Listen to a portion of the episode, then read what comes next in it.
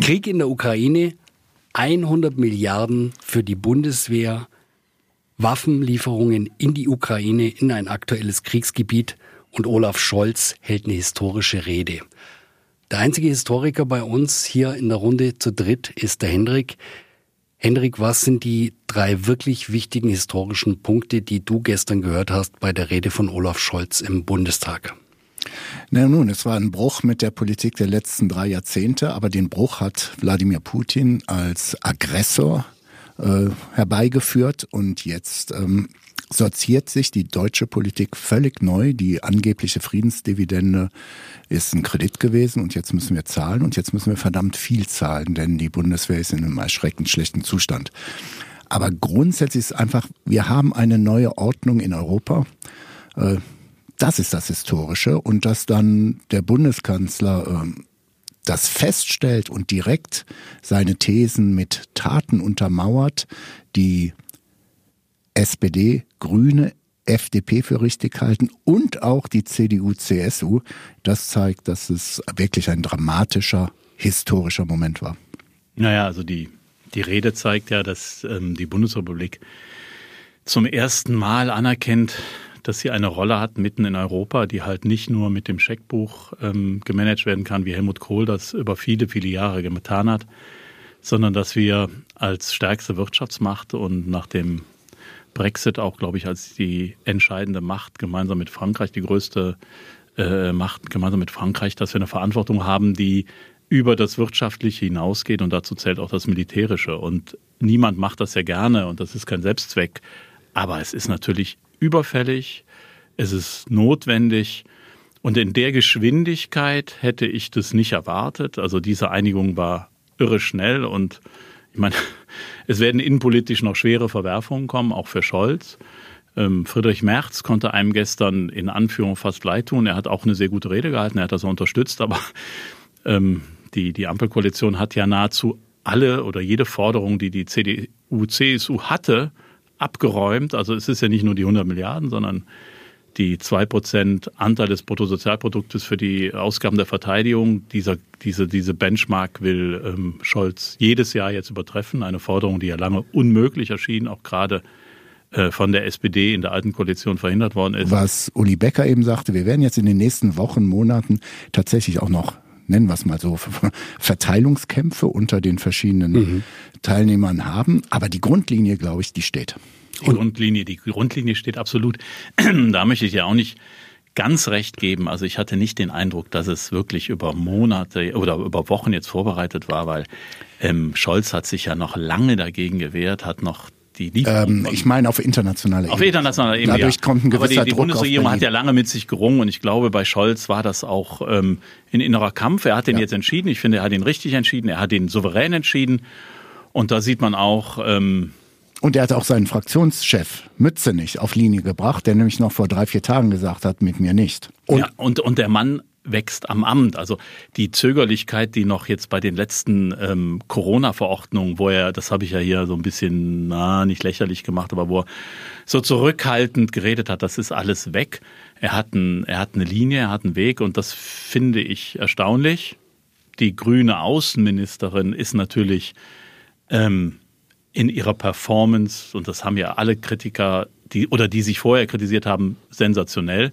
Sie hat die Schwächen des Wahlkampfs komplett hinter sich gelassen, redet Klartext, hat eine Linie, äh, lässt sich ähm, ganz am Anfang der Krise von einem Profi wie Lavrov nicht in die Enge treiben, ist gut vorbereitet. Also Chapeau, Frau Baerbock, toller Job.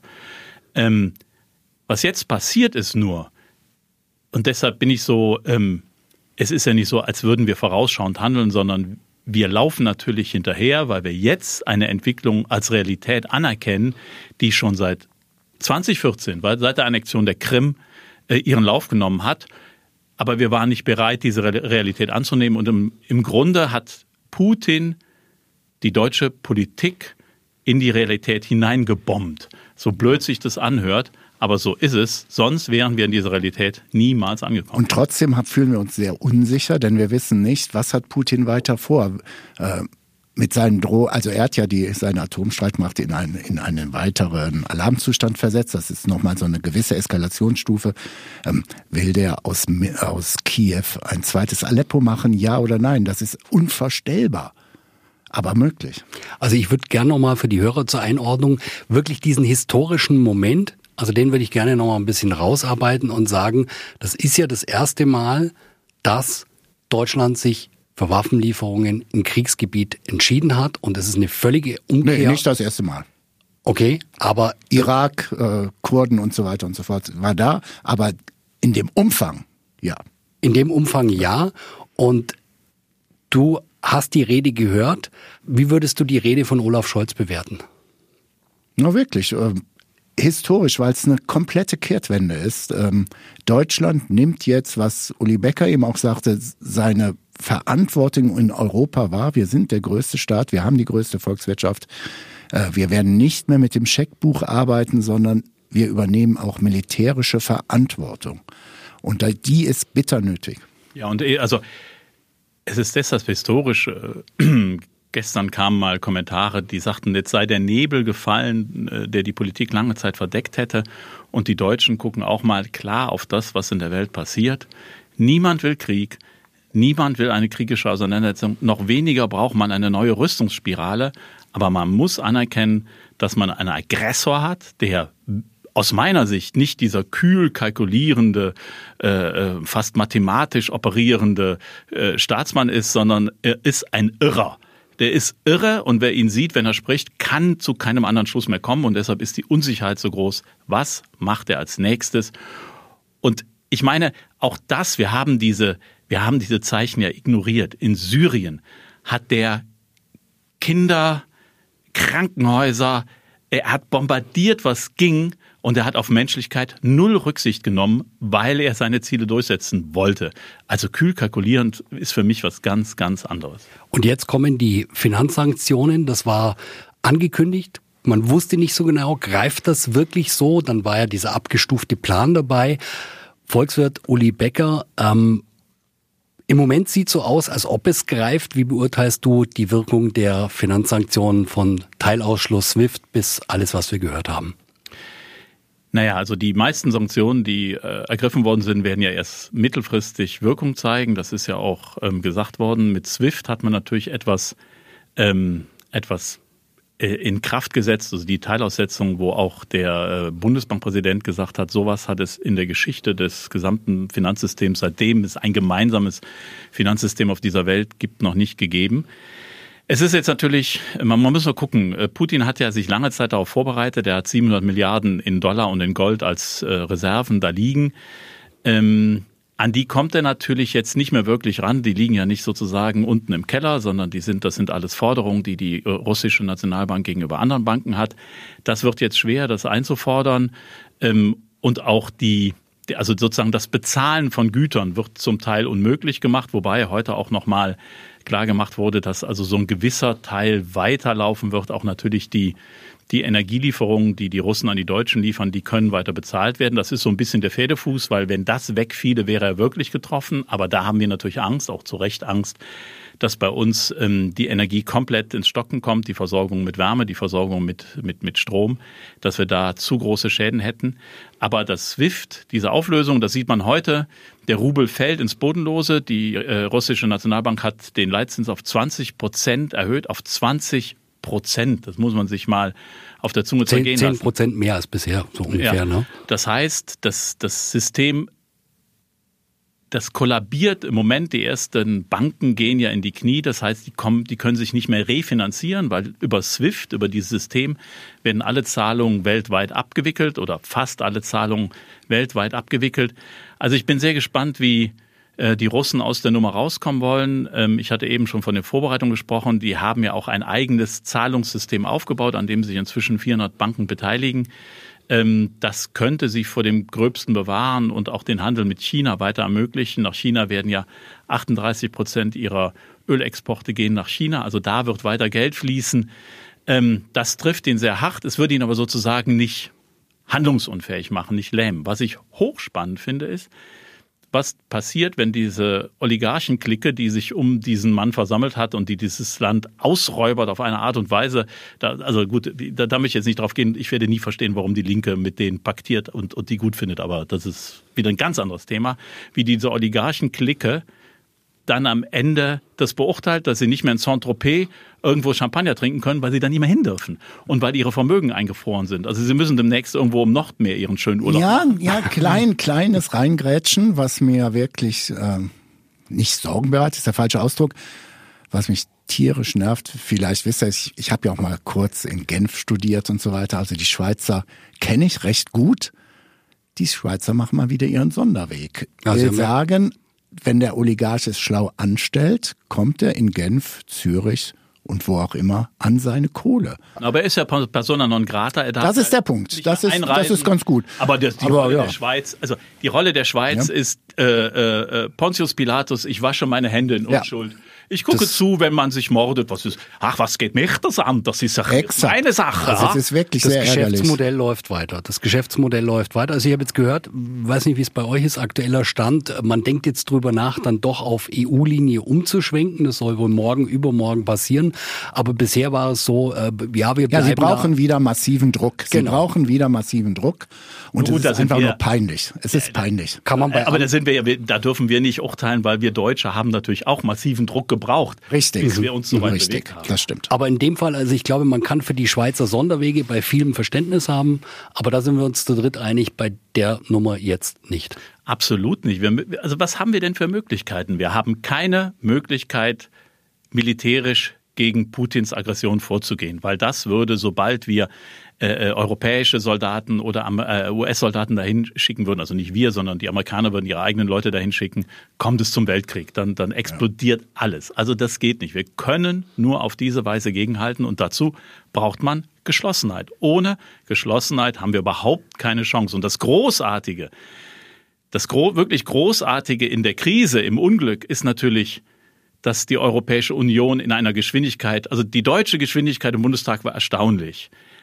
Die der Europäischen Union ist sozusagen irgendein achtes Weltwunder, denn das mhm. war nicht vorhersehbar, mhm. dass sich erstens alle Osteuropäer, die natürlich auf dem Hintergrund der Erfahrungen äh, innerhalb der Sowjetzeiten äh, überhaupt keine Freundschaft zu Russland pflegen, dass alle Osteuropäer geschlossen gesagt haben, wir gehen mit und dass die EU diese Sanktionen, drei Sanktionspakete innerhalb von drei Tagen verabschiedet hat. Und das äh, Ursula von der Leyen, die ich jetzt auch, die ist oft kritisiert worden, aber sie macht jetzt im Moment, finde ich, einen guten Job. Dass Ursula von der Leyen da verkünden kann, wir haben das gemeinsam beschlossen. Auch das ist ganz erstaunlich und nur diese Geschlossenheit wird uns am Ende helfen, weil ähm, ja, ja also das ist ein Irrer. Ist eins der wirklich überraschenden Ergebnisse dieser Krise. Also es ist wirklich positiv überraschend und es gibt ja nicht so viel in diesen Tagen, was positiv ist.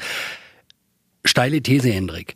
Hat sich Putin, was das betrifft, die konsequente, wirklich straighte Reaktion des Westens und der EU und des Widerstandes in der Ukraine, hat er sich da ein bisschen verhoben, hat er sich da verschätzt? Nein, nicht nur ein bisschen, er hat sich komplett verschätzt. Äh, von daher glaube ich tatsächlich ähm, Zeitenwende, historisch. Und ich bin da wirklich ähm, auf die Reaktion der Europäer, ähm, die kann man wirklich so bewerten, dass wir alle als Europäer, man muss fast so sagen, den Knall endlich wahrgenommen haben.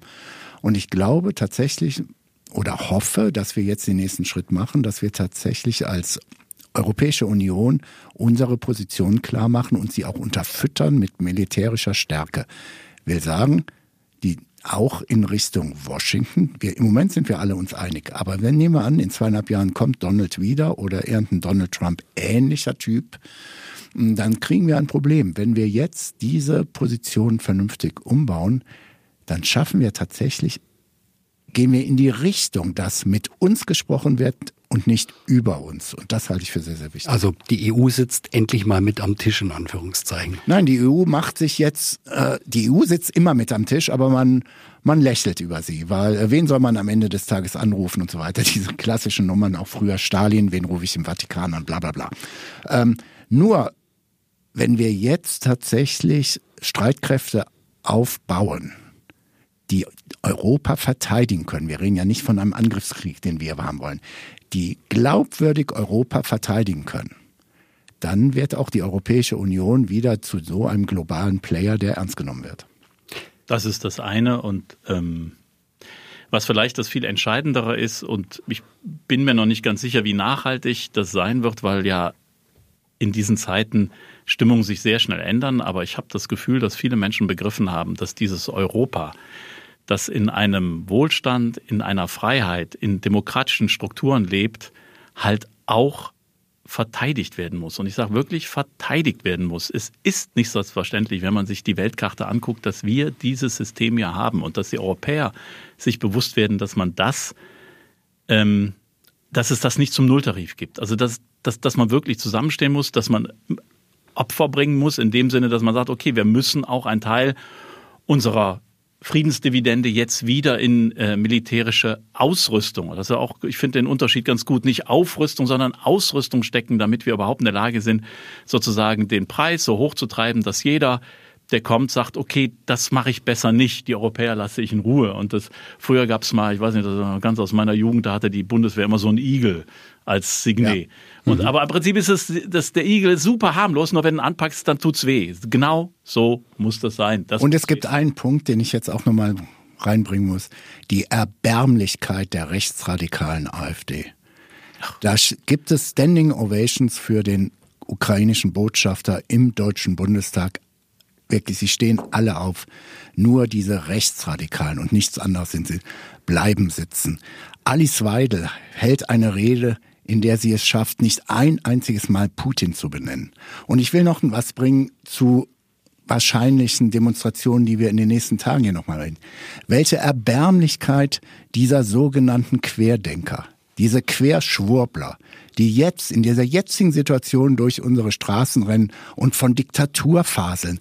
Meine Güte, wacht endlich auf. Und jeder, der ansatzweise denken kann, müsste eigentlich sagen, jetzt haben sie sich entlarvt. Ja, also die Typen, die jetzt von Frieden und Freiheit äh, reden, die sollen einfach mal ihren Blick weiten und mal über die Grenze schauen und überlegen, was bedeutet Frieden und Freiheit.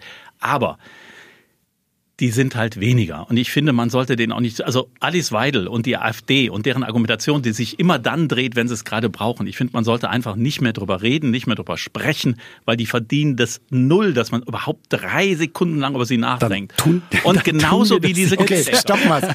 dann tun ja, einig. Ich bin doch Vater dabei. So, nein, pass auf, pass auf. Nein, wir, wir sind ja, deshalb sind ja. wir ja hier. Also, aber äh, ihr versteht, was ich meine. Ja. Also, das ist teilweise zu viel der Ehre, weil die Argumentation teilweise so und das kann man nicht anders sagen, so doof ist. Die ist ja, die, das Schlimme ist, die, die, die ist rechts und dazu noch doof. Also beides zusammen wird ja ein, ein Gemisch, das ist, das ist toxisch, dass es nicht mehr anders geht.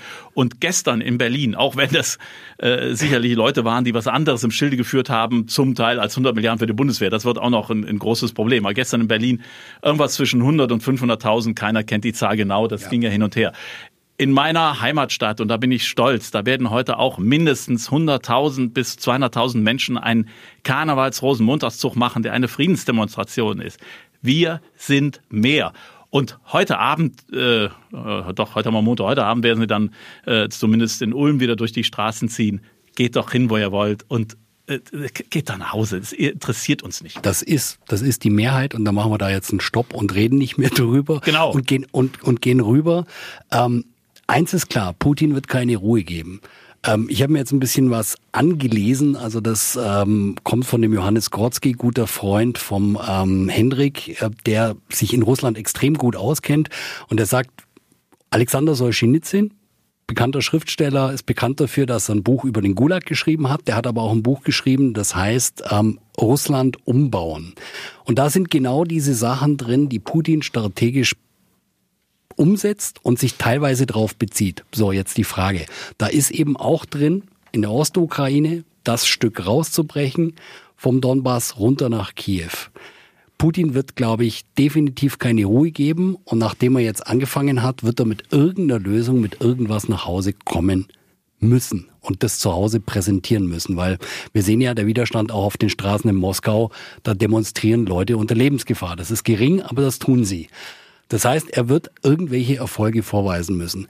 Hendrik, wie siehst du es? Was könnte wenn man jetzt am Verhandlungstisch sitzt, was könnte irgendeine halbwegs vernünftige Lösung in diesem Krieg sein? Glaskugel habe ich nicht. Ähm, was der Westen schaffen muss, ist irgendeine Lösung, die für Putin jetzt gesichtswahrend ist. Ähm, das ist nicht die Übergabe der Ukraine in sein Reich.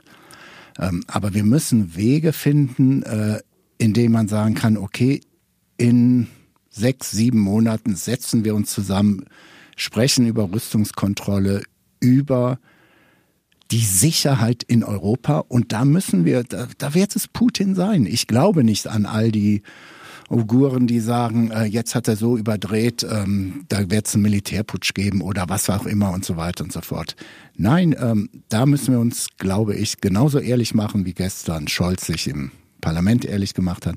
Wir müssen irgendeine gesichtswahrende Nummer und deshalb sage ich auch weniger Ära, Ära Putin und auch die Drohung mit dem Internationalen Strafgerichtshof in Den Haag und so weiter.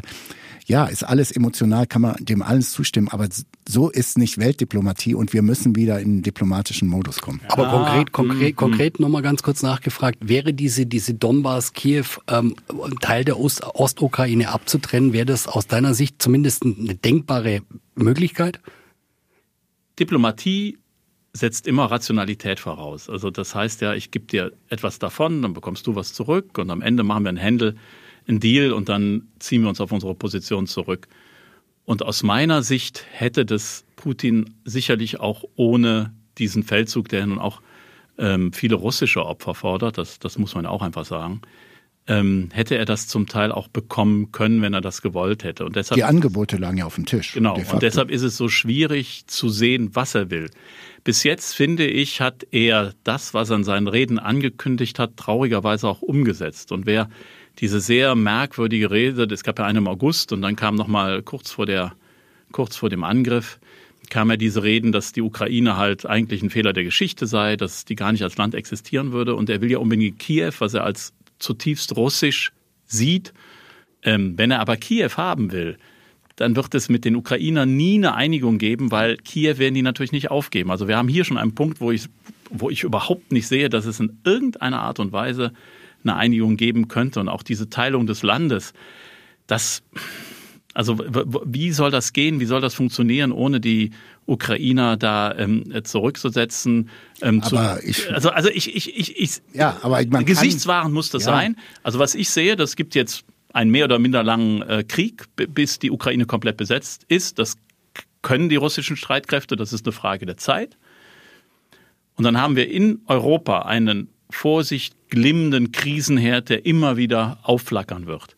Aber die Hoffnung, dass jetzt Putin mit einem, dass er sagt so, ja, danke, jetzt habe ich äh, vier oder 5.000 russische Soldaten geopfert und jetzt gehe ich wieder zurück und habe so eine halbierte Linie oder Donbass oder weiß ich nicht, Schwarzes Meer noch. Daran glaube ich nicht. Dafür waren die, war das Vorgehen zu irrational. Das, Aber ganz nüchtern, Sinn. ganz nüchtern, die Teilung eines Landes kann sehr stabilisierend auf den, auf die Stabilität der Sicherheitsarchitektur sein. Ich erinnere an Bundesrepublik Deutschland, Deutsche Demokratische Republik. Ja, aber das war ja, das war ja, also da, das kann man ja nie vergleichen. Da, da war, ja, aber aus dem Donbass wird er nie mehr rausgehen. Da hat Deutschland ja, den Krieg verloren, eine ja. Bevölkerung lag am Boden. Da gab es, ja, aber da gab's kein, da gab's auch kein, kein Nationalstolz mehr in dem Sinne, dass ja, die Bevölkerung, aber die war am Hungern. Wird, die Armee wird nicht aus dem Donbass rausgehen. Sie werden auch nie die Krim wieder wegnehmen. Nein. Will sagen, wir haben de facto schon eine Teilung. Also wir haben de facto eine Teilung, aber die Frage die ist, ist zementiert, oder? Die hätte er auch Augen schon. in Anführung billiger haben können. Ja, sicher. Putin das ist natürlich, will, klar. Also wenn wir die Blockverteilung anschauen und das wird ja immer wieder äh, ins Feld geführt, Obamas Bemerkung, äh, die Sowjetunion, äh, die Russland sei eine Regionalmacht. Putin ist wirtschaftlich nicht mal ein Zwerg, der ist noch kleiner. Ähm, der hat die einzige Daseinsberechtigung auf der, auf der, auf der Spielebene der Supermächte ist sein Militär. So. Und, Und ein Blick gesehen, auf die Landkarte. Ja, ja. Sorry, das ist immerhin das größte Land der Welt. Ja, aber es ist, ist ja, aber äh, das, das ist es dann auch. Mit viel Eis und Schnee. Das, das ist es dann ja. auch. Ja. ja. Also er hat eine riesige Landmasse. Also, also einigen wir uns auf folgende Formel. Nein, aber, aber noch ganz kurz. Er, äh, nee, ja. aber er, er, hat, er hat, wenn er als Supermacht mitspielen will, hat er nur im Moment die militärische Option. Und er ist weder von China noch von den USA lange Zeit in dieser äh, äh, Liga äh, akzeptiert worden. So, jetzt ist er wieder da. Und das heißt, dieser Angriff hatte ja auch eine ganz andere Intention, nämlich zu sagen, ich, Wladimir Putin, bin der Mann, mit dem ihr sprechen wollt und ich kann die Welt verändern, wie ich es will militärischen Riese, ökonomischen Zwerg. Ja, total. Also ich meine, die Riesen, und, und das muss man auch sagen, der Typ ähm, hat ja, was, was die Entwicklung, die wirtschaftliche Entwicklung seines Landes angeht, muss man einfach sagen, setzen sechs. In der Zeit hat China sich zur Supermacht entwickelt und die Russen haben immer noch Öl, Gas und Ende im Gelände und sind großartig in der Luftfahrt und in der Militärindustrie. Das war's. Ich habe einen, einen O-Ton gehört in Russland auf der Straße, war eine Straßenumfrage und dann sagte der, ähm, naja, für mich ist es völlig klar, Putin hat uns nichts zu bieten, keine Demokratie, keine Teilhabe, kein Sozialsystem, also kein vernünftiges. Und deswegen versucht er jetzt irgendwie ähm, mit Eskalation und Krieg einfach nochmal die Nation hinter sich zu vereinen. Eine Frage noch abschließend. Ich glaube, das Thema Energie und ähm, was bedeutet das für uns und unsere Energieversorgung, machen wir im nächsten Podcast in einer Woche, weil das, glaube ich, das Thema sonst heute erschlagen würde. Letzte Frage von mir. Weltsicherheitsrat. Man hatte lange gezittert und hat gesagt, wenn das jetzt nicht so läuft, dass Russland das einzige Land ist, ähm, das eine Verurteilung verhindert, Sprich, dass China dafür stimmen oder Indien, das waren so die Wackelkandidaten, die haben sich enthalten, auch Saudi-Arabien hat sich enthalten. War das ein gutes Zeichen für den weiteren Fortgang des Krieges, dass man da so geeint drauf reagiert hat und sich zumindestens Staaten, die nicht anders konnten, enthalten haben? Oder war das jetzt nicht wirklich erfolgreich, was da im Weltsicherheitsrat gelaufen ist? Überhaupt nicht. Der Weltsicherheitsrat ist ein lustiges Gremium, wo die ständigen Mitglieder immer nationale Interessen verfolgen. Da ist nichts, wie man denkt, das global gedacht wird, beziehungsweise es werden die Persön äh, die, die staatlichen Interessen der ständigen Mitglieder mit aller Brutalität verfolgt und dann ist dieses Vetorecht, deshalb wird seit 30, 40 Jahren über eine Reform der UNO gesprochen, weil dieser Weltsicherheitsrat sich selber lähmt. Ich will nur noch mal eben noch mal ganz kurz noch mal Leute, ja, wir können alles jetzt mit Putin. Russland ist das größte Land der Welt. Russland verdient Respekt. Russland hat eine Riesenkultur und so weiter und so fort. Wir müssen zusehen, dass wir sie in diese Sicherheitsarchitektur reinbekommen und nur einfach hoffen, dass in der Nach-Putin-Zeit irgendjemand kommt, dass wir wieder mit den Russen vernünftig nicht nur Geschäfte betreiben, sondern auch Kulturaustausch haben, etc.